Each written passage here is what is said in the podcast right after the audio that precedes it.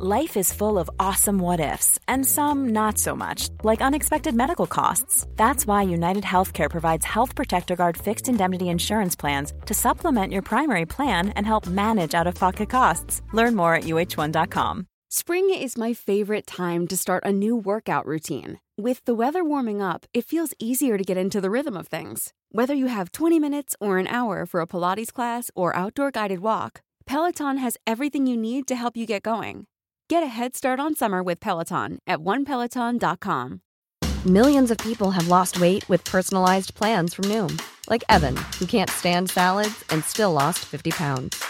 Salads, generally, for most people, are the easy button, right? For me, that wasn't an option. I never really was a salad guy. That's just not who I am. But Noom worked for me. Get your personalized plan today at Noom.com. Real Noom user compensated to provide their story. In four weeks, the typical Noom user can expect to lose one to two pounds per week. Individual results may vary. Om jag går igenom det här nu och jag bröstar det här och jag klarar det här. Det finns ingenting som jag inte kommer kunna klara i mitt liv.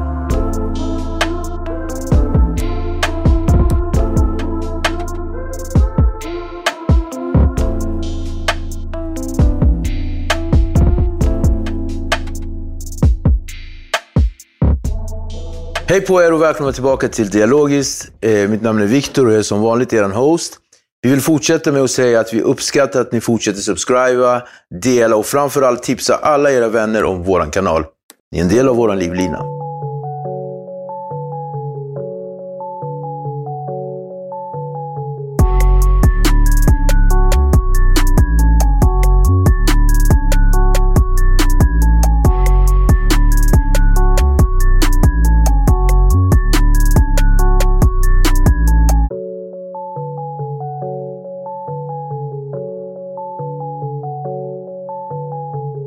Sådär ja. Den här gången har vi en gäst som jag uppskattar väldigt, väldigt mycket. Och som jag ser upp till väldigt, väldigt mycket. Och som jag... Vi har haft en härva i att få hit henne och det är på både gott och ont. Men äntligen så är hon här. Eh, hon debuterade 2012 med Roman Kush, med Stor. Och eh, jag vill kalla henne för La Madrina, matriark. Men kort och gott, välkommen till Dialogis, Linda Pira. Tack så mycket. Hej på dig. Hej. Är det bra? Det är jättebra. Skönt att ha dig här. Det är Som skönt sagt. att vara här. Mm. Som sagt, vi har haft våra turer och, och sådär. Och du vet, som jag har sagt, eh, att jag uppskattar dig väldigt, väldigt mycket. Mm. Och, och allt du gör, i allt du gör. Eh, den ärligheten och sårbarheten som du har i allt du gör. Och du, Mm. ja, men jag gillar din rakhet. Mm. Därför är du bjuden. Mm. Och jag uppskattar det också jättemycket. Mm. Och det är också anledningen till varför eh, jag, ja, men jag var ärlig och sa det från början. Att Mm. Jag tror att när jag kommer till dig Viktor så måste jag vara redo för det. Och när Mm. du frågade mig första gången så var jag inte det. Eh, men nu är jag liksom eh, lagom mitt i allting, Mm. lagom läkt från allting och lagom liksom eh, ja, sårbar. Så jag, jag, jag, jag tror att jag är redo. Vi får Ja. se. För att om vi, om, om vi tänker tillbaka lite grann, en kort tid tillbaka, så var det sist i alla fall som, Mm. som det var en förfrågan om att du skulle komma till Dialogiskt, så var det slutet på våren. Mm. Och, eh, och då var det fullt upp med, den här pandemin hade ju liksom satt igång Mm. allting och, och du var mitt uppe i andra saker och sådär. Mm. Eh, hur är det idag? Eh, alltså jag är mitt uppe mycket idag också. Mm. Eh, men jag tror att rent känslomässigt så är jag på ett lite längre eller högre plan än vad Mm. jag var då. Mm. Då var jag liksom broke. Eh, jag var helt, Mm. vad ska man säga? Bruten, Alltså, typ. ja, helt bruten. Mm. Och eh, ja, nu känner jag mig lite mer, liksom, jag har lite mer eh, stadiga, stadig grund att, att stå på. Okej. Mm. Om vi går tillbaka lite i tiden Mm. och så här. Eh, ditt första minne Mm. som är relaterat till kärlek och trygghet i Mm. din familj. Minns du det? Har du? Och jag har många, jättemånga kärleks och trygghetsminnen faktiskt från när jag var liten. Och jag är uppväxt med två bröder. Mm. eh, mamma och pappa som eh, fortfarande var, bodde tillsammans när jag var liten fram tills att jag var åtta. Men, så hela vägen från att jag föddes tills att jag blev åtta så har jag en väldigt så här, en fin kärn, alltså så fina kärnminnen. Mm. Och mycket kärlek och mycket aktiviteter, mycket syskonkärlek. Mm. Och, alltså väldigt, jag, tror, alltså jag kände att vår familj var väldigt stark. Liksom. Mm. Dina föräldrar, eh, Mm. pappa Kjell och mamma Zulima, Mm. de träffades Mm. i Colombia. Och din pappa hade nattklubb, eller? Mm. Har jag rätt eller fel? Bar. Bar. Bar Ja. som var som nattklubb. Men i Alltså, Colombia så är det exakt, nattklubb. är Colombia är det inte en bar, det är en klubb. en klubb. Stockholm in hette den. Stockholm in. Mm. Eh, Vad är det du vet om deras möte? Deras... Alltså, det jag vet det är att det var väldigt eh, passionerat. Det var mycket som hände. De var också, min mamma var väldigt ung hon träffade min pappa. De blev kära snabbt. Mm. Eh, hon blev gravid med min storbror väldigt snabbt. Det var mycket... Det hände mycket också på, i den här liksom, miljön som min pappa jobbade. Och min Mm. mamma var också där. Så att, ehm, det var mycket spring. Mm. Och eh, det blev ju oroligt sen. För när min mamma blev eh, gravid så kände de så här, eh, fan det kanske är lite mycket liksom. Det är mycket fest, det är mycket spring, det är mycket, Ja, ja. för att, om man, för att om man tänker tillbaka i tid historiskt, Mm.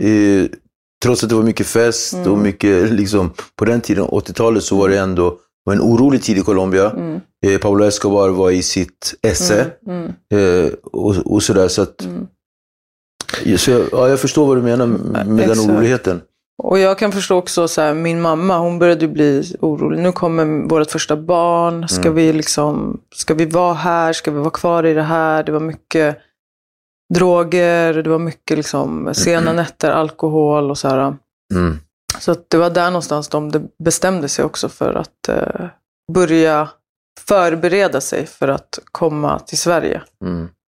Okej. Eh, och det här var ju, ja, min bror är född 82, så det var ju där Mm. början av 80-talet. Ja. Första minnet relaterat till förlust och övergivenhet. Har du koppling på det? Mm, ja, alltså det finns två olika förluster. Jag har ett minne som är kopplat till min mamma. Mm. Eh, tidigt, jätte, jättetidigt. Och sen så finns det otrygghet och förlust eh, som jag kopplar till liksom kärlek i en relation. Mm. Men det första minnet jag, eh, som jag tänker på min mamma, det var att jag fick ett samtal när jag var på dagis. Då gick jag på dagis i Rinkeby. Ehm, och det var min pappa som ringde och han var liksom så här, ah, kan jag få prata med min dotter? och eh, jag pratade med pappa och jag minns det här så tydligt. Jag, jag var ju bara, vad var jag, fem år. Mm. Eh, och då sa han det att eh, mm, mamma eh, åkte iväg. Och hon kommer hem om en månad. Och en månad förstod inte jag hur lång tid det var när jag var fem år. Men jag förstod att det var lång tid i alla fall. Mm. Och, jag, och då kom jag ihåg att hela min värld bara så här äh, rasade. För att det var, som att det var som ett stort svek från min mamma att hon inte kunde säga, att hon inte berättade det för mig. Utan jag, fick höra det från min pappa. Mm. Att hon åkte iväg. Eh, och det är nog mitt första minne av svek och så här, övergivenhet. övergivenhet. Ja. Och i efterhand har jag förstått att det var inte mer än att min mamma inte ville göra mig orolig. Att hon var tvungen att åka och hälsa på sina föräldrar. Hon skulle vara där och liksom se till att allting var bra i Colombia. Mm. Men för mig var det liksom som att hon hade lämnat mig. Allting handlade ju bara om att min mamma har lämnat mig. Har jag gjort någonting? Ehm, så det, det minns jag väldigt starkt. Lämnade det med pappa. Ja, hon lämnade mig och mina syskon med, med pappa. Ja. Berätta om din pappa. Eh, pappa, Kjelle, en väldigt, eh, han är svensk. Mm. Eh, det är många som också inte förstår att jag faktiskt är halvsvensk. men, Mm. ehm, det syns kanske inte så mycket Nej, på nej. mig. Men eh, kom hit eh, 85, samma år som jag föddes. Med, tillbaka med mamma då. Eh, och började knega direkt och liksom försöka bygga upp ett så vanligt eh, svenssonliv. med mig och mina syskon och min mamma. Eh, vi flyttade till Rinkeby och pappa var ju den som bara knegade. Liksom. Han jobbade som eh, fastighetsskötare på Stockholmshem. Mm. Så ehm, alltid väldigt glad, alltid väldigt positiv. Eh, men ändå väldigt, när vi började i skolan så var han ändå så här hård. Liksom. Mm. Ni går till skolan, det är bara feber över 39 som gäller om ni ska vara hemma. Det var så här punktligt med tider. Mm. Och ehm, ja. Sen så rent så familjemässigt på min pappas sida så hade jag, jag kände aldrig att jag liksom eh, vi var lite svarta fåret i den familjen, kände jag redan tidigt. Vi blev inte så mycket bjudna på deras, deras grejer och så här. Nu säger vi, du menar du? Min familj, alltså jag, mamma och mina syskon och pappa. Mm. Eh, Pappas familj, alltså alla, det har gått bra för alla. Mm. Liksom. Och det gick ju bra för min pappa i Colombia, men när han kom tillbaka till Sverige, då var det som att han fick börja om från början. Okej. Ehm, så jag kände aldrig den liksom så här, äh, att vi hade en familj, så här, stor familj. eh, Utan det var, det var vi, kärnfamiljen. Det var pappa, mamma, mina syskon. Det var vi som var. Liksom. Det fanns ingen, ingen mer. Ehm, och ja, alltså han kämpade ju för oss. Vi hade ett landställe några år. Mm. Eh, Bara det så här, äh, värsta blessingen. det Vi gick ner och fiskade liksom. Alltså, Mm. så här. så att eh, han kämpade men, men, eh, men också, pappa har också levt med en stor sorg liksom, i sitt liv. Så det kom att eh, visa sig sen när eh, mina föräldrar valde att separera. Kom den sorgen. Ja, då visade sig den sorgen på min pappa och det, eh, även på min mamma. Alltså, jag kommer från en, ehm, en alkoholiserad familj som inte, det märktes inte när jag var liten, men det började märkas sen liksom, Mm. att båda var. Dysfunktionella. Det var egentligen efter, att, efter separationen som allting blev, allting innan minns jag som liksom världens bästa barndom. Mm. Mm, Tack Linda. mm. Och när vi fortfarande är kvar på din barndom och sådär så kan vi ändå konstatera utifrån det du säger till en viss grad att du har haft det ganska bra förutsättningar. Mm. Och Absolut. du säger själv det här med, med eh, landställe, Mm. din blessing. Det, det kändes som en lycklig familj. Vi var en lycklig familj, det var vi. Här, Hässelby, familjekonstellation. Mm. Berätta lite om barndom och vänner. Hur var du som barn? Eh. Hur var du? Vad var du för tjej? Alltså jag var ju, jag har ju också fått eh, ADHD-diagnos nu i mina senare dagar. Så jag Mm. var ju väldigt så här överallt, ingenstans, högljudd, jag var ledarperson. Jag drev alltid mina liksom, vänner och min, min, eh, mitt gäng till att göra saker och vara så här bus, jättebusig var jag och så här. eh, Jag vet inte, i efterhand har jag också funderat på om det är så mycket en jagan på någon slags bekräftelse. Att jag så här finns och att jag så här... Fast man upplever inte dig som Nej, men inte, inte idag. Inte men, idag? Nej, men om du frågar någon som kände mig när jag var 10, 11, Mm. 12 och sen hela... Liksom, Någonting hände, blev ADHD till ADD kanske? Eller? Alltså jag är otroligt lugn Ja, idag om man jämför. Och ibland fattar jag inte själv så här, Mm. vad, vad det är som... Det är typ efter jag fick barn som jag har blivit så här. Okej, okej. eh, Eh, Drömmar? Förlåt. Förlåt. nej, nej, nej. Du var inne på något. Nej, jag vill bara så här, jag bara kändes väldigt splittrad. Alltså jag var så Mm. spli- Jag ville så mycket, jag ville göra så mycket. Jag, var så, jag är så känslig också och det har varit hela mitt liv. Så att ett ord från en vuxen, det kunde fallera hela min värld. Samtidigt som ett, någonting som någon sa, liksom, som var uppmuntrande, kunde bara, alltså jag kunde leva på det i två, tre veckor. Liksom. Så jag, är väldigt, jag har varit en väldigt sån här, ja, väldigt Högkänslig. Och det är jag än idag. Men Mm. jag, Vilket märks väldigt tydligt. Det är en blessing. det är verkligen en blessing. Det är, det är en blessing. Det är curse och blessing, Mm. skulle jag säga.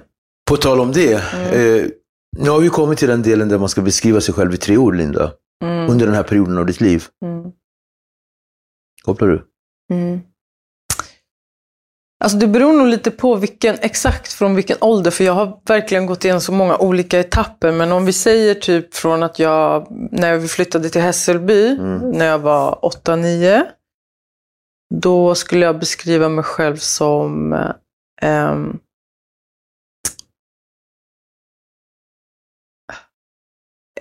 explosiv, kan man säga det? Mm. Explosiv, Energisk. Ja, exakt. Det hänger ihop med energisk, Mm. energisk och så här, äh, väldigt känslig. Alltså Mm. överdrivet känslig. Det var nästan som att mitt hjärta letade efter saker att reagera på. Förstår du vad jag menar? Mm. Så det var som ett energiskt känsloknippe. Ja, Bara poff. ja, som kunde explodera liksom. Mm. Exploderade du ofta? Jätteofta. Okej. Och sen? Om vi, Eh, om vi går, går lite längre fram då, mm, till tonåren. mm. Det blev värre, ännu mer. Mm. Ännu mer, skulle jag säga. Vi släpper Och- de tre orden då. Ja. Kör vidare. Mm. Eh, 2000, typ två, år 2000, Mm. då var ju du väldigt ung. Ja. Hur var det? Minns du när hur det var när du var 15, 16? Du är fortfarande tonåring. Mm. När jag var 15, då hade jag blivit eh, utkastad från vanliga grundskolan. Mm. Eh, och jag hade fått börja i en mindre klass i Fryshuset. Eh, vilket också var revolutionerande för mig. För det var så här, helt plötsligt så hade jag hamnat med lärare som såg mig. De såg vad jag tyckte om att göra. Mm. De berömde mig för det jag var duktig på. Eh, jag träffade liks, alltså liksinniga, säger man så? Mm. Likasinnade. likasinnade Mm. och ehm, jag kände helt plötsligt så här, ah, fan, jag är, inte, jag är inte dum i huvudet. Alltså jag är bara jag. Är bara jag Mm. liksom. Första gången kände jag att jag typ Alltså jag tyckte om vem jag var. Det var inte fel på det. Det var bara så här, ah, det var bara ingen som hade fattat det innan. Typ. Känner dig ganska grundad. Ja, så det hände, det hände mycket där när jag började i Fryshuset faktiskt. Mm. Känslomässigt också. Jag såg ett ljus för första gången som jag inte hade sett och jag såg liksom... Jag hittade också musiken ju första gången. Och sådär. Så att, eh, ja, det var, det var stort. Det var jättestort. Eh, Ge mig, ett, ge mig ett starkt musikminne från den tiden. jag fick spela in min första låt i en studio. Mm. Eh, tack vare en lärare som jobbade på Fryshuset. Ulf hette han. Mm. Ehm, och Eh, jag kommer ihåg, han hade själv skrivit den här låten som jag skulle sjunga till mig. Och jag satt hemma liksom och övade på den här låten. Så fick jag komma till den här studion. Um, och jag kommer ihåg att jag spelade in den. Vi gjorde några tagningar, spelade in den. Så fick jag höra den samma dag. Och det var då jag fattade. Jag bara, det här ska jag göra. Det här är min grej. Kändes det att höra sin egen röst? Um, alltså det var inte, det kan ju vara chockerande första gången man gör det. Men jag har haft sådana här äh, kassettband där jag har spelat in min röst i, i, gjort- jag var liten. Så jag var, ja, exakt. Så jag var ganska van ändå hur min lös, röst lät. Både när jag pratade och när jag sjöng eller rappade eller vad det nu var. Så att jag hade ändå så här smält det. För jag kommer ihåg första gången jag hörde min röst. Det var när jag gjorde en sån där, vad kan jag ha varit, så här, åtta, nio år. Jag bara, alltså, det var en chock. Jag bara, det här är inte jag. Det var som du ville bli alla du har pratat om. Ja, nej, nej, nej. Det var hemskt. Jag bara, vad är det här? Det här är inte jag. Mm. Eh, men sen, det är ju en vanlig sak. Vad hände där då? Mellan 15 till 20 års åldern? För det är liksom en period där det händer väldigt, mycket med, med tonåringar och sådär. Hur är relationen? Hur är det hemma? För nu är dina föräldrar Nu är de separerade. separerade. Eh, det var väldigt, hur ska jag säga? Eh, pappa levde med sin sorg Mm, och mamma levde med sin sorg. mm, Och eh, det blev att jag distanserade mig väldigt mycket hemifrån. Jag var ute och rände på nätterna. Jag kom inte hem. Liksom. Jag, ehm, jag försökte vara så mycket borta som möjligt hemifrån. Och det gjorde också, det resulterade också i att jag fick mycket skuldkänslor. För hemma var ju min lillebror mm, och min lillasyster. mm. Ehm,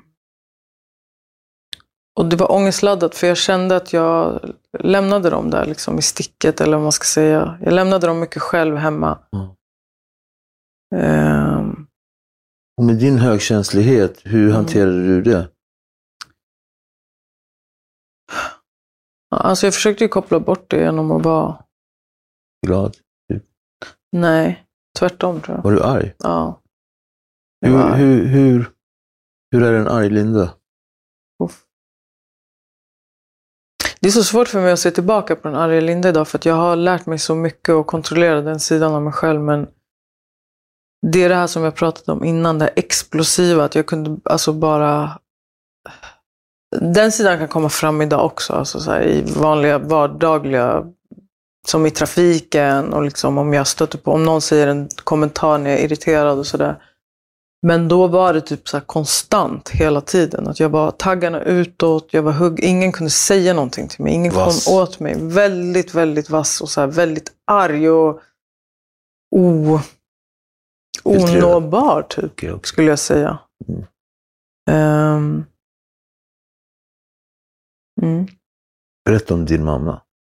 Mm. Mamma. ehm, en väldigt så här... ah, Alltså alla som har träffat min mamma, eh, eller som träffade min mamma, de, hon är väldigt alltså, stark personlighet. Alltså om man Mm. träffat henne en gång, man glömmer inte henne. Det är Mm. vad alla förklarar. Hon, hon har så mycket liv och så mycket kärlek och så mycket skratt. Och hon är väldigt liksom... Hon är en väldigt så här... Hon är väldigt mycket kvinna, liksom, om man säger Mm. så. Eh, och hon är också den av mina föräldrar som har lärt mig mycket om det här känslomässiga. Att vara i kontakt med sina Mm. känslor.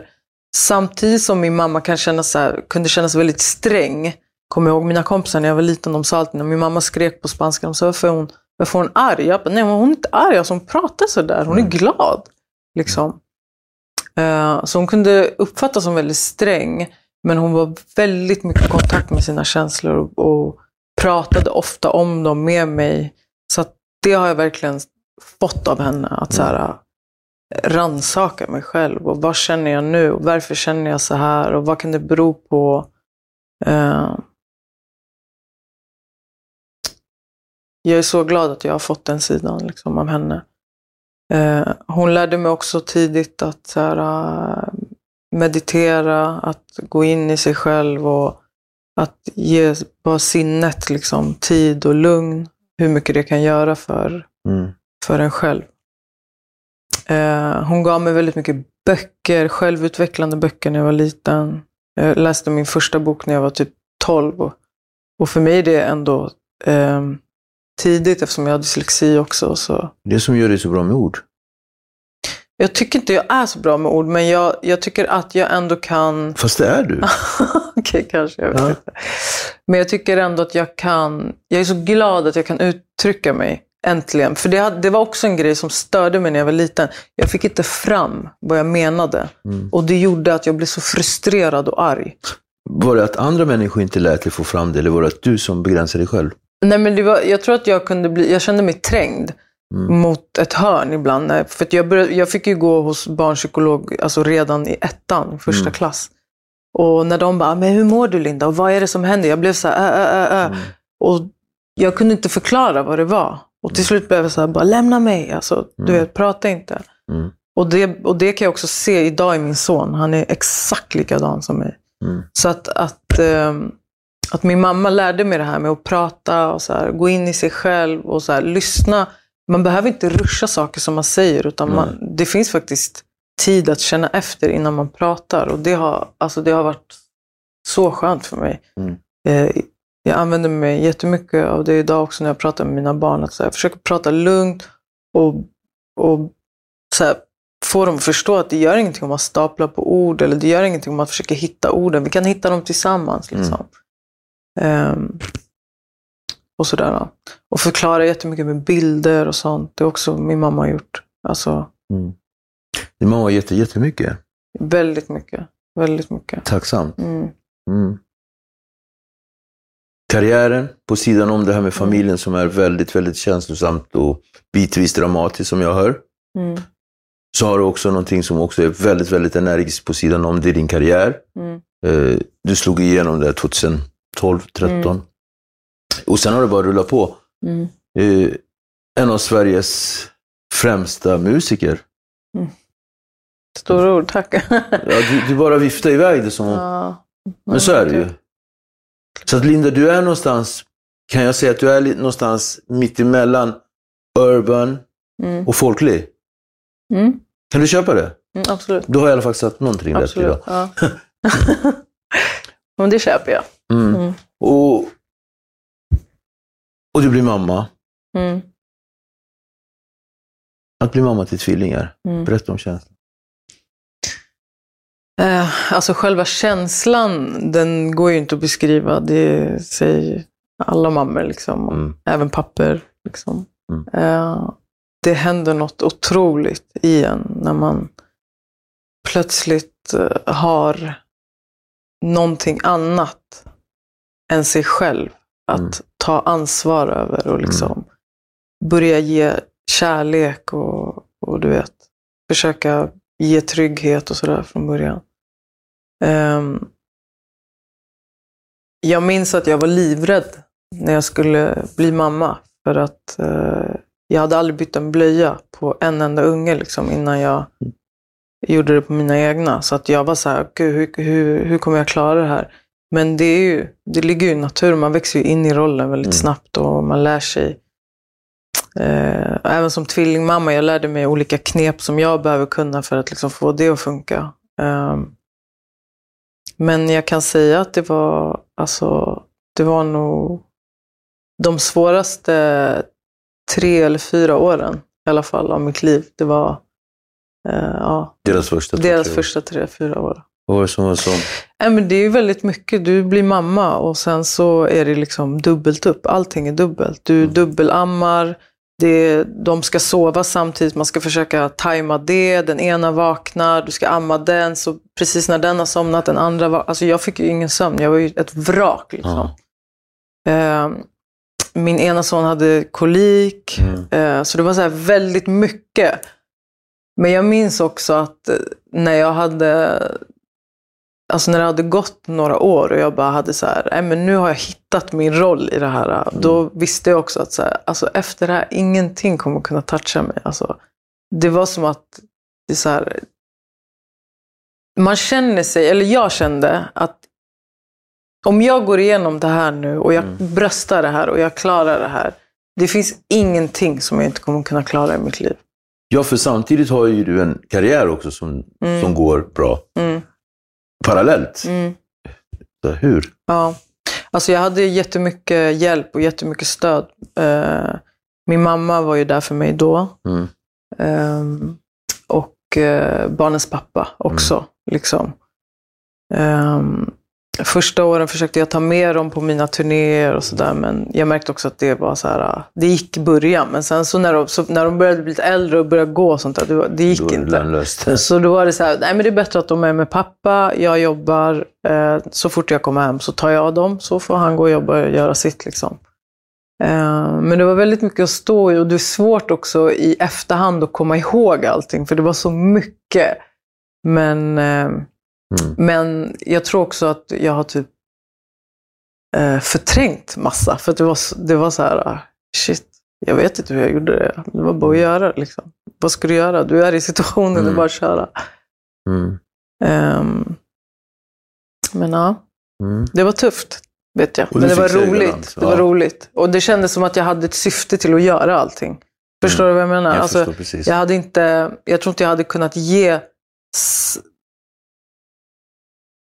Alltså så här, jag respekterar jättemycket folk. Jag ser på Instagram, folk bara, ah, jag jobbar. När, när folk sitter och firar, vi sitter i studion hit och dit. Och jag tänker alltid i mitt huvud, jag bara, ja, jag gör det där och är mamma till två barn. Förstår du vad jag menar? Jag alltså, det är inte så här, jag, jag vill inte så här, ta ifrån någon någonting, men jag, jag, jag brukar tänka i mitt huvud, typ så här, shit, tänk om... Alltså så här, alltså, ja. Man får kraft av det. Man får, man får kraft av att bara vara där i situationen faktiskt. Mm. Mm. Under den här perioden av ditt liv, Mm. de där tre orden som vi fick en eller sist. Mm. Hur är det då?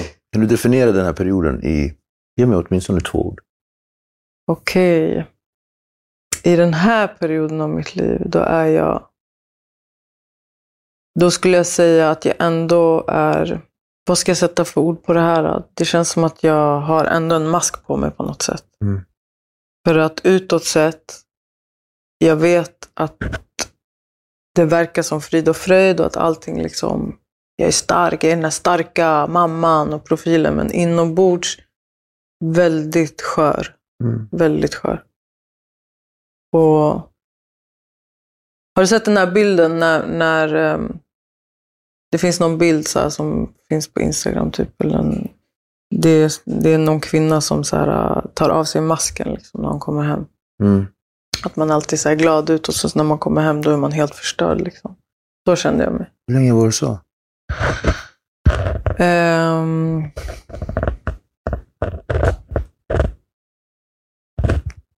alltså jag... Jag tror att det var fram tills... Jag kommer ihåg när jag kom på att jag var så. Det var när jag, förra året. Mm. När jag släppte legendarisk, när min skiva Legendarisk. Mm. Det var första gången jag kunde se mig själv utifrån att jag var så. Som är en väldigt utlämnande skiva också. Mm, Där det är liksom, du touchar många olika lager av mm, där med din, din sorg, mm, med dina relationer till män. mm, Eh, lite jävlar anamma. mm. Mm. Det var... Jag såg det verkligen tydligt då. Jag var så här... Eh, Gud, det känns som att jag så här, alltid sitter och... Du vet, jag satt i tv-soffor och spelade glad och bara så här, ah min skiva och hit och dit. Men egentligen, du vet, jag ville bara gråta. Jag hade bara gråten i halsen hela tiden. Det var så mycket och det var så mycket hjärtesorg och det var... Eh, ja, tufft med relationer, tufft med min mammas bortgång och liksom hela den. Jag tänkte på det. Mm. Eh, 2017. Mm. Mm.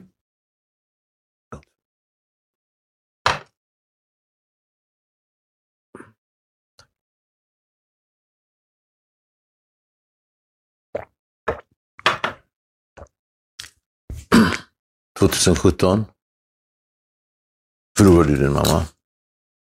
Mm. Vad var det som hände? Ehm, min mamma blev eh, sjuk väldigt snabbt och eh, vi fick veta snabbt att hon hade fått eh, lungcancer. Mm.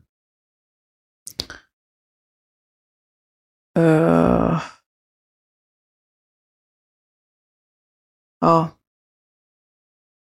Jag vet inte vart jag ska stanna i det. Men nu kände jag direkt att jag ville ruscha det. Bara. Sen gick det åtta månader, sen var hon borta. Men det är ju allting däremellan som, Det är allting som däremellan. händer. liksom. Om vi, om vi stannar i de första Mm, månaden, mm. den första tiden.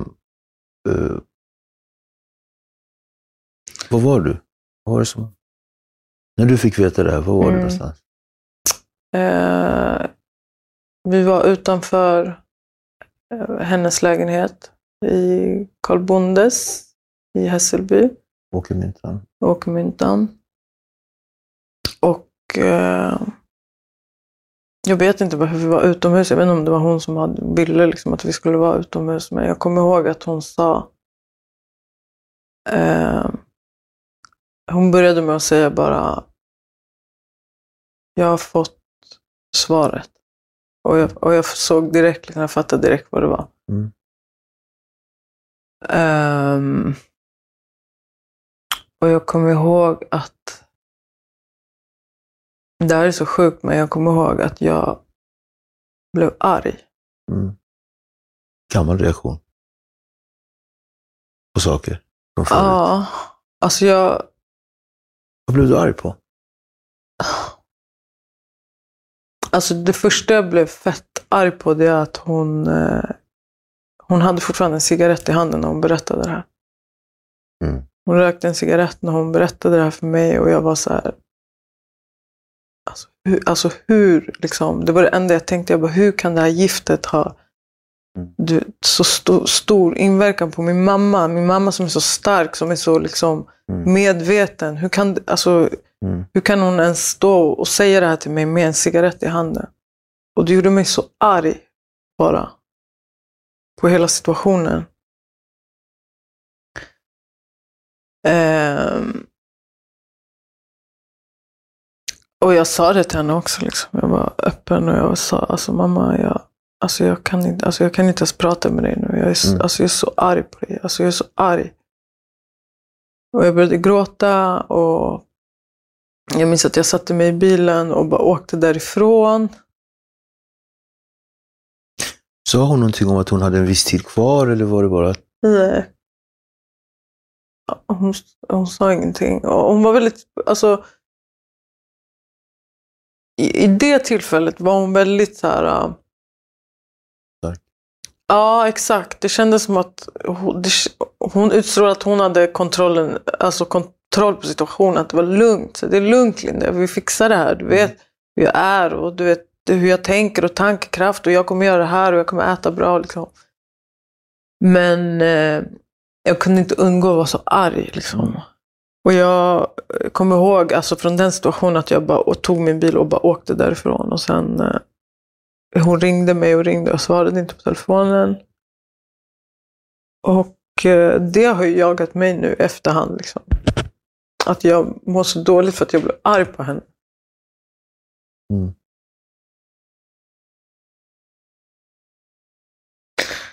För sen tiden efter då, när vi väl liksom började prata och så, då hon var väldigt positiv hela tiden. Hon bara, alltså, du vet att jag kommer klara det, det är ingen fara. Och, liksom så här. och det gjorde också i min chock att jag blev lugn och sa, fan det kanske är sant, det kanske inte är så farligt. Och så här. Hon kommer klara det här. Hon är, det, är fucking, det är mamma, alltså, hon är stark. Liksom. Um, och uh, sen så ringde hon mig en dag och sa så här, jag ska åka och hälsa på pappa och mamma i Colombia och ska berätta det här. Och jag behöver göra den här resan och jag behöver göra det själv. Mm. Eh, och det här var bara två, två, tre månader efter att hon hade berättat. Liksom. Så, och jag var så här, okej, men du kommer hem och, och då kämpar vi vidare. Liksom. Hon bara, ja, ja, jag kommer hem. Men hon kom aldrig hem. Nej. Hon åkte till Colombia. Eh, Stanna upp en sekund. Berätta för mig exakt vad du känner just nu. alltså jag...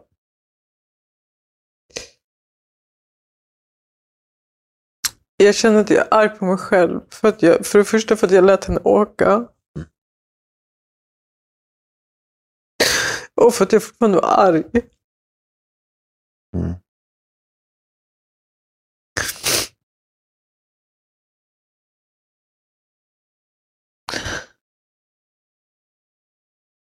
Du se den parallellen med... För det här vi pratar om just nu är maktlöshet, Linda. Jag vet att vi ofta vill vara Jesus, vi vill vara Moder Teresa, vi vill vara en del av det där som vi kallar för den högre makten, Gud och sådär. Men faktum är, faktum är att eh, vi är bara människor. Och jag, jag drar den här parallellen till när du var en liten flicka och de här slitningarna mellan dig och dina föräldrar, där du gick ut och var väldigt, väldigt förbannad. Nu är du ändå vuxen och vet att du kan inte gå ut och skrika på folk och, och, och sådär. Så jag har full att den här processen du är i, men det här är ju nyttigt att stanna upp i. Och jag tänker så här, om vi ska vara helt pragmatiska, vad kunde du gjort annorlunda? Nej, alltså jag, jag har ju förstått idag att det här är min reaktion. Liksom. Och jag lärde mig också under hela, hela den här perioden när min mamma blev sjukare att jag hade olika faser av hur jag liksom blev. Så idag förstår jag Mm. att det är bara min reaktion. Och jag, alla vi syskon hade olika reaktioner. Och det har jag också lärt mig acceptera. Att alla människor har, har sitt sätt att, att skydda och liksom att bearbeta saker på. Mm. Och det här var mitt sätt. Det var liksom att... För din, för din mamma är ju jättetydlig under hela den här resan att hon har full kärlek till dig.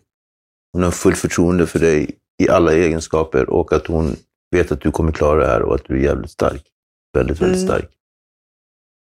Är det någonting som du har tagit med dig, som du tryggt kan luta dig tillbaka på och känna sig okej? Absolut. För det här är känslor. Känslor är som livbojar, de kommer upp till ytan Ja. och vi kan inte alltid, men förnuftet och känslor är inte riktigt samma sak. Nej. Och så det- det är en halvmeter som måste eh, mötas. Ja. Är du med mig? Tack för att du delar med dig. Eh, Jag tänker så här, vi fortsätter i den här resan, om du vill. Ja, absolut. Eh, nej, men det som hände var att eh, hon åkte till Colombia och i väl i Colombia så blev hon sjukare. Mm. Jättesnabbt. Eh, hon hamnade på sjukhus nästan direkt när hon kom dit. Liksom. Resan, påfrestande. Ja, kanske. Vi vet inte riktigt vad det var. så. Eh, det gick väldigt snabbt bara. Och jag fattade ingenting för jag var här. Och jag var hemma med mina barn. Och eh, min lillebror Christian, han, han var den som så här, eh, vi hade typ familjemöte. Eller så här, så här, vem, ska vi åka allihopa? Ska någon åka? Åk bara och få hem henne. Liksom. Åk och kom hit. Och eh, min lillebror åkte dit. Och när han kom fram så var det så här, shit det är fan illa med mamma alltså. Mm. Det har gått snabbt. Och, och jag tror inte jag fattade då heller. Då var jag också inne i något så här, jag höll på att göra ett tv-program liksom mitt i alltihopa. Fy. Ja, jag bara, alla, alla syskon var, förutom min lillebror som var med henne, Mm. vi var i någon slags flykt. Mm. Jag märkte att min bror bara flippade ur och hans företag gick åt helvete och min lillasyrra blev också helt liksom, alla hade sina olika sätt Mm. att fly på och mitt sätt var att fylla prickar i almanackan, att bara göra saker exakt varenda dag, helst så mycket som möjligt. Göra det här jävla sjuka tv-programmet som jag höll på med, det fick mig att liksom bara kunna Vilket koppla bort. Stjärnornas stjärna. Just det. Mm. Ehm, och ehm, Du hoppade av det va? mm, Är det en sorg det? nej, inte att jag hoppade av. Det är nog mer en sorg att jag ens... Jag fattar inte idag att jag var med alltså, i, under de omständigheterna. Men, kommer men det. återigen så förstår jag det på något sätt i och med att jag har förstått att jag var på flykt liksom, från allt det här. Eh, men det som händer sen är i alla fall att i hela den här härvan också så ska min storbror gifta sig. Eh, och han ska ha ett stort bröllop som är planerat liksom ett och ett halvt år tillbaka. Han ska ha det i Thailand där han bor. Eh, så det som händer då det är att han flyger ner hela familjen till Thailand. Så mamma och bror åker från sjukhuset i Colombia Mm. till Thailand. De, eh, och det var ju också så här, de skulle egentligen cancella det, men min mamma var så här, ni, tar, ni cancelar inte det här bröllopet. Jag, vill bara, jag vill gå på det här bröllopet. Eh, så det var i princip hennes liksom, så här, Mm. ord som, som ändå vägde. Ja. Fullt Eh, förståeligt. Ja, och, och, så att vi åkte ner allihopa till Thailand och eh, jag kommer ihåg också, det var då jag såg min mamma första gången. Att, På tre månader. ja, det var mm, ja, tre månader exakt. Mm. Nej, men det var första gången jag också såg hur sjuk mamma hade blivit. Hon hade gått ner i vikt och, och hon satt i rullstol. Och liksom. Det var en jättestor chock för mig att se det.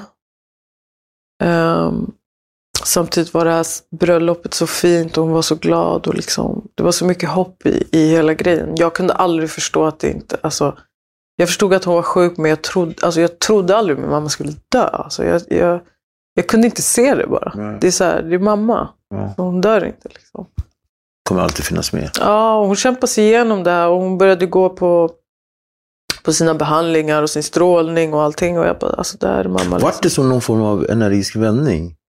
Blev det någon gång en sån, eller var det mer en, en, en, ett önsketänkande? Alltså jag vet inte fortfarande idag om det var. Jag, jag vet att jag hade hoppet hela tiden. Sen vet inte jag om det också var i den här chocken jag var i och det här, den här flykten. Att jag lurade min hjärna att så här, nej men gud det här kommer bli bra. Alltså, Mm. det, det vet jag inte. Jag vet inte. För det, när jag väl såg min mamma hur sjuk hon var, då förstod jag ju ändå någonstans att så här, det här är illa ju. Um, mm. Vem pratade du med? Jag pratade inte med någon. Um, jag pratade inte med någon. Och jag var fortfarande i det här, sen när vi kom hem också. Mamma var ju kvar i, i Thailand. För att det som hände var också att jag åkte hem, för jag höll på med det här tv-programmet och all, allting runt kring det. Så jag åkte hem tidigare än alla andra. Min familj var kvar i Thailand med mamma. Min mamma hamnade på sjukhus. Um, och um,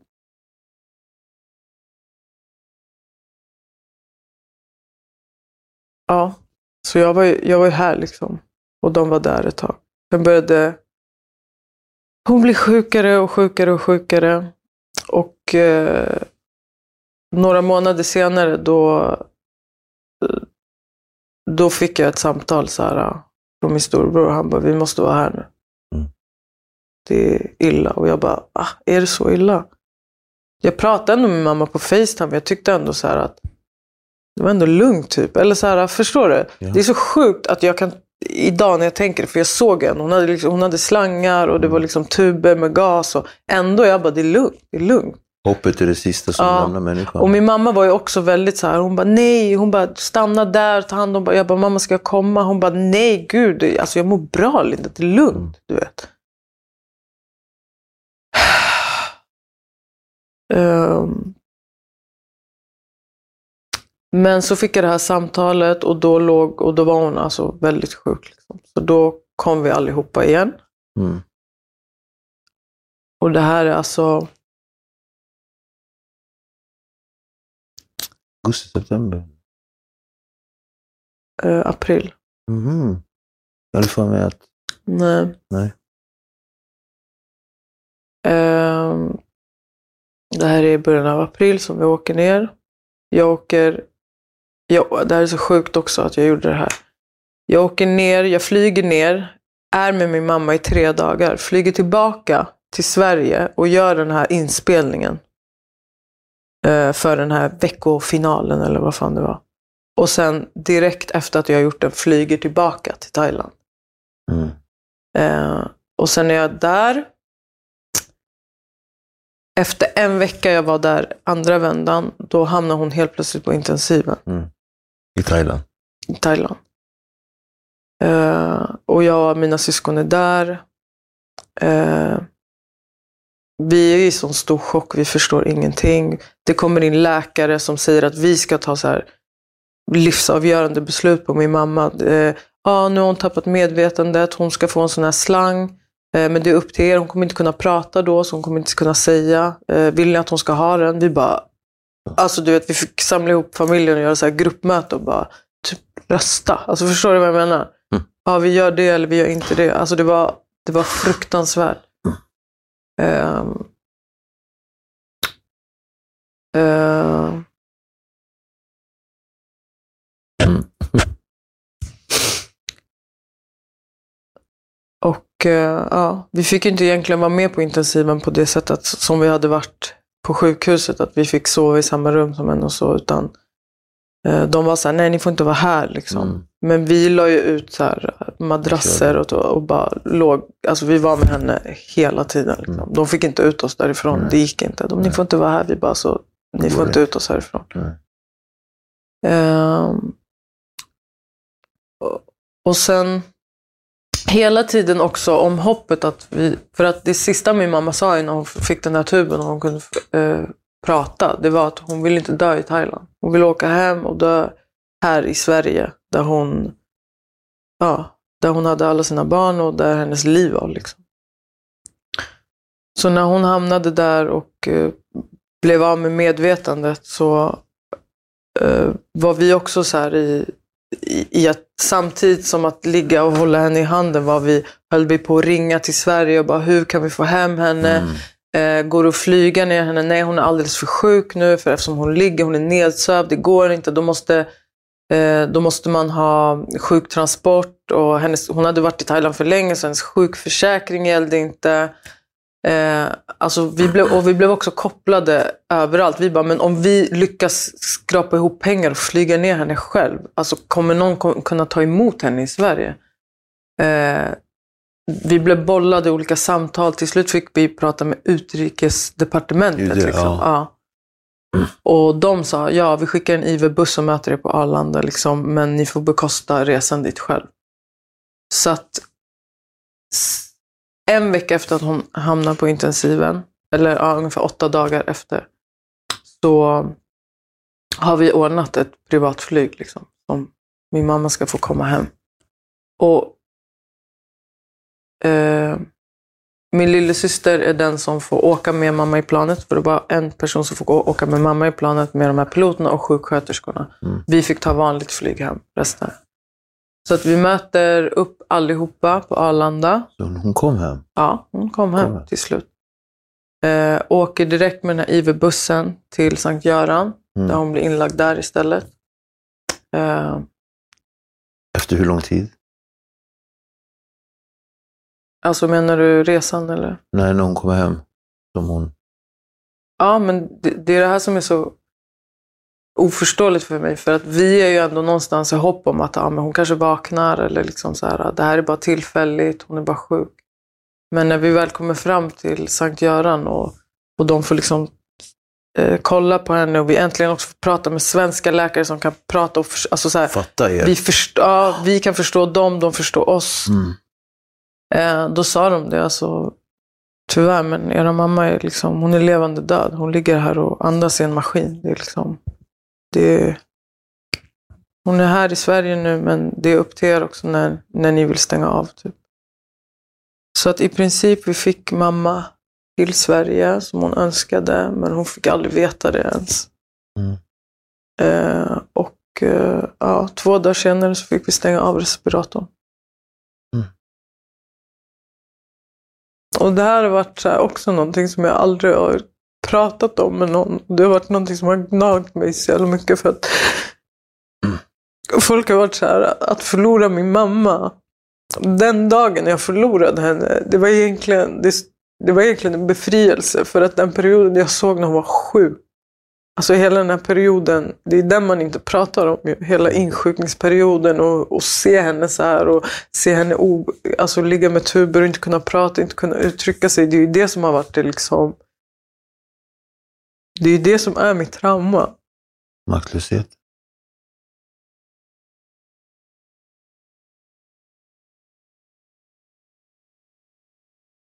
Mm. Känner du samma liksom, uppgivenhet just nu som du gjorde då? Eller har din sorg bytt karaktär, Linda? Är du med mig? Ja, den har bytt karaktär. Den har blivit... Eh...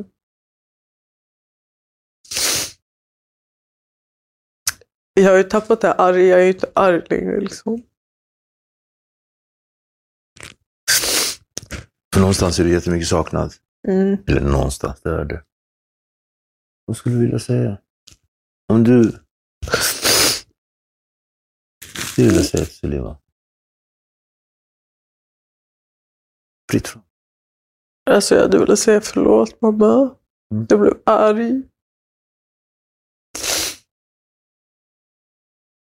Förlåt att jag var så frånvarande under tiden. Alltså du var sjuk.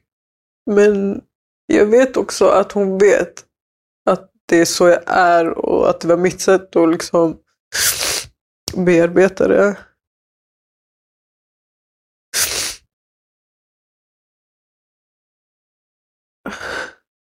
Och jag vill också säga tack för att hon litade på att jag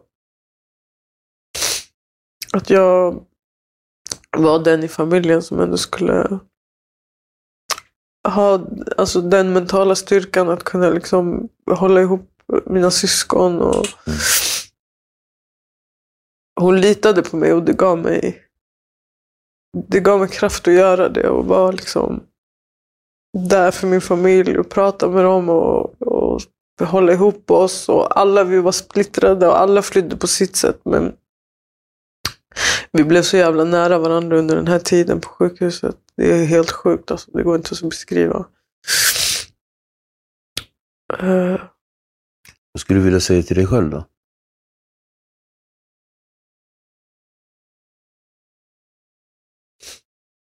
Alltså jag tror jag skulle vilja säga förlåt till mig själv också för att jag var så jävla hård mot mig själv. Mm. Och för att jag har varit det ända tills nu liksom. När jag...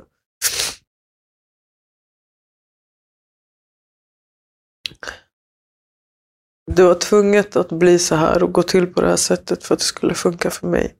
Och jag accepterar det idag men det, var, det har varit svårt för mig. Att ens tänka de tankarna eller så här, gå tillbaka till de här tankarna varför jag var arg på min mamma. Det är det, just det som har gnagt mig mest. Att jag var arg på henne. Men du Linda, Mm. när ska du förlåta dig själv? När ska du liksom släppa det där? Den här ilskan. Du vet vad de säger? Att vara arg på någon utan att säga eller ta tag i det är som att äta gift och förvänta sig att den andra ska dö. Nu är ju tyvärr din mamma inte kvar. Fysisk form. Hon är ju med dig ändå hela tiden. 100 procent. Tänker via din Och musik. det har jag också känt. Jag har känt av hennes närvaro liksom. Hela tiden. Så att det har varit så st- starka moment också av att känna av att hon är kvar. Alltså det är bara hennes fysiska kropp som inte är här. Men hennes själ är, är så där liksom. Och mina barn pratar och vi har ett, som ett altare med hennes, med hennes bild. Och de tänder ljus varje kväll och godnatt och sjunger för henne. Och du vet. Så att jag har verkligen på det sättet har jag verkligen känt också att så här, äh, jag har en annan bild utav eh, vad liksom döden är nu än vad jag hade innan. Min mamma var också väldigt starkt spirituell. Så hon, Omfamnande. eller? ja, så jag tror att liksom och det har, hänt, alltså det har hänt så många grejer som också är så här. äh, Jag vet att hon är där och jag vet att hon... Det är inte ens en, alltså det är inte ens en tvivel på att hon, Mm. hon ser och hör och allt det här. Liksom. Mm. Även om det är själsligt. Det kanske låter jätteflummigt men det, Det gör blir inte så. det. Det blir så. Det är absolut i högsta grad närvarande. Jag,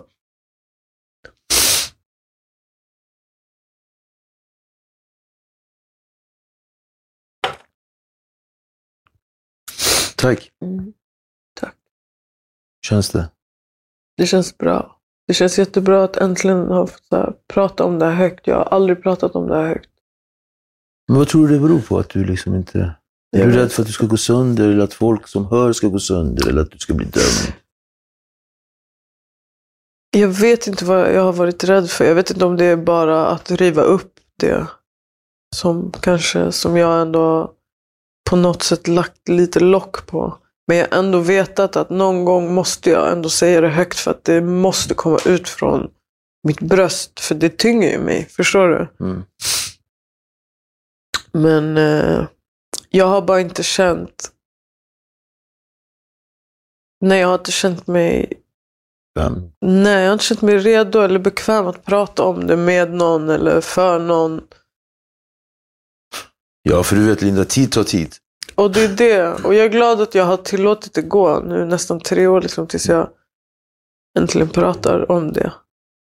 Och det är också så här, jag har pratat och varit lite och skrapat lite på ytan om min mammas bortgång. Liksom. Men det här, det som jag säger, det är inte själva bortgången utan det är hela det är den perioden innan som är det jobbiga. Den är den jobbiga. För den har du hoppat ifrån. Den har du liksom... Mm. Precis som när du började prata så bara...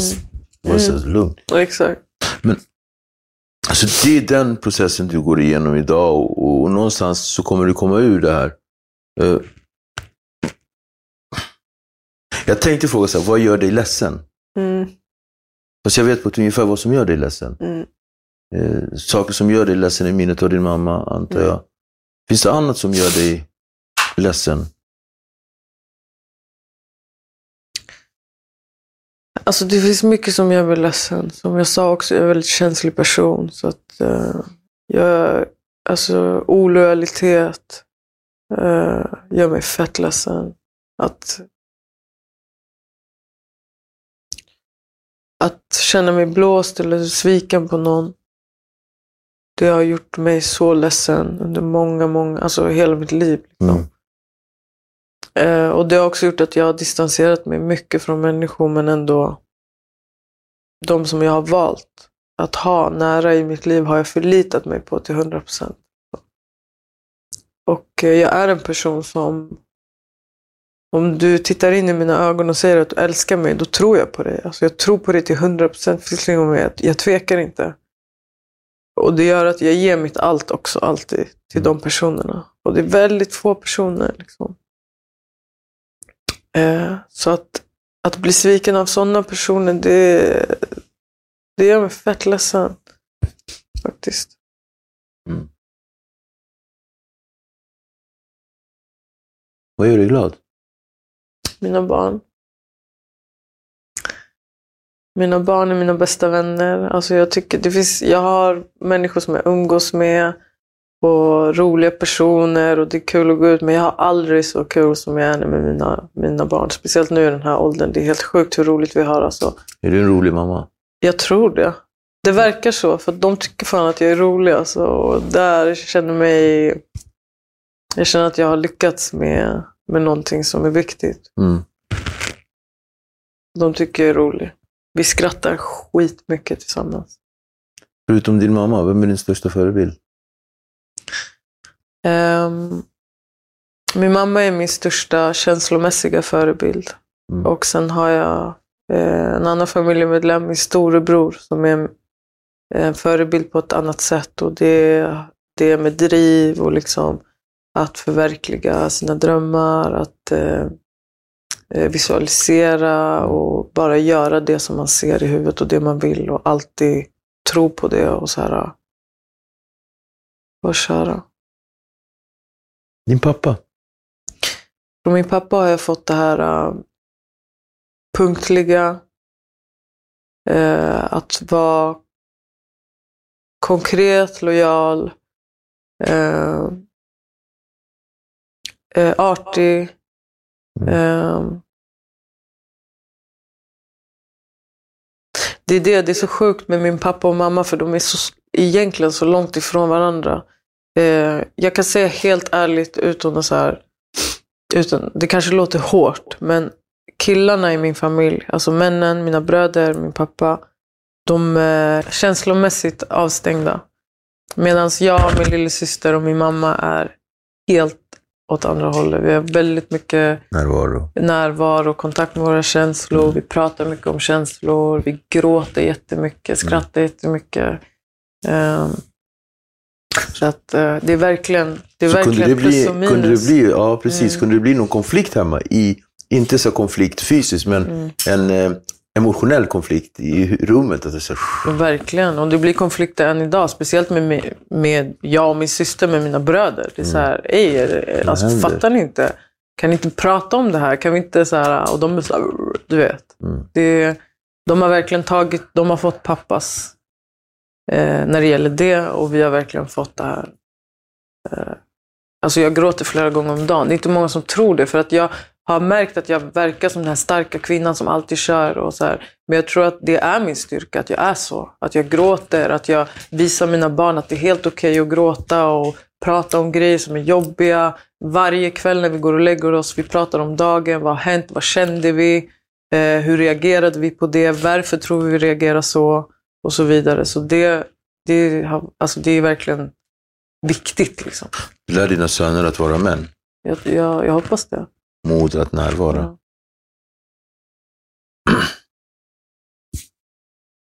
Ska du lova mig en sak, Linda? Mm. Ska du lova mig att när du känner att det är jobbigt, att du stannar upp, funderar på vad är det som händer med mig nu? Mm. Och kommer du på det, Mm. så ska du stanna upp igen och vara i det. Mm. Och ta emot det och känna det. Ta emot och känna det. Tack för att du kom. Tack så mycket för att jag fick komma.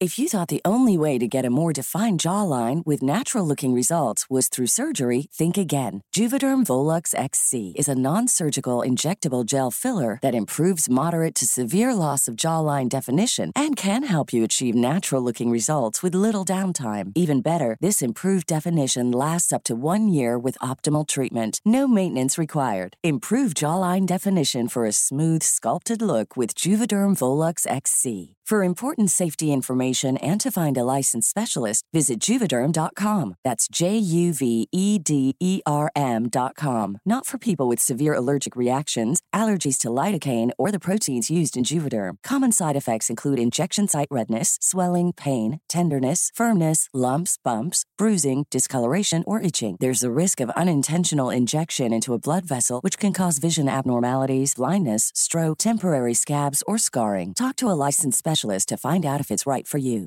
Hey, it's Paige DeSorbo from Giggly Squad. High quality fashion without the price tag. Say hello to Quince.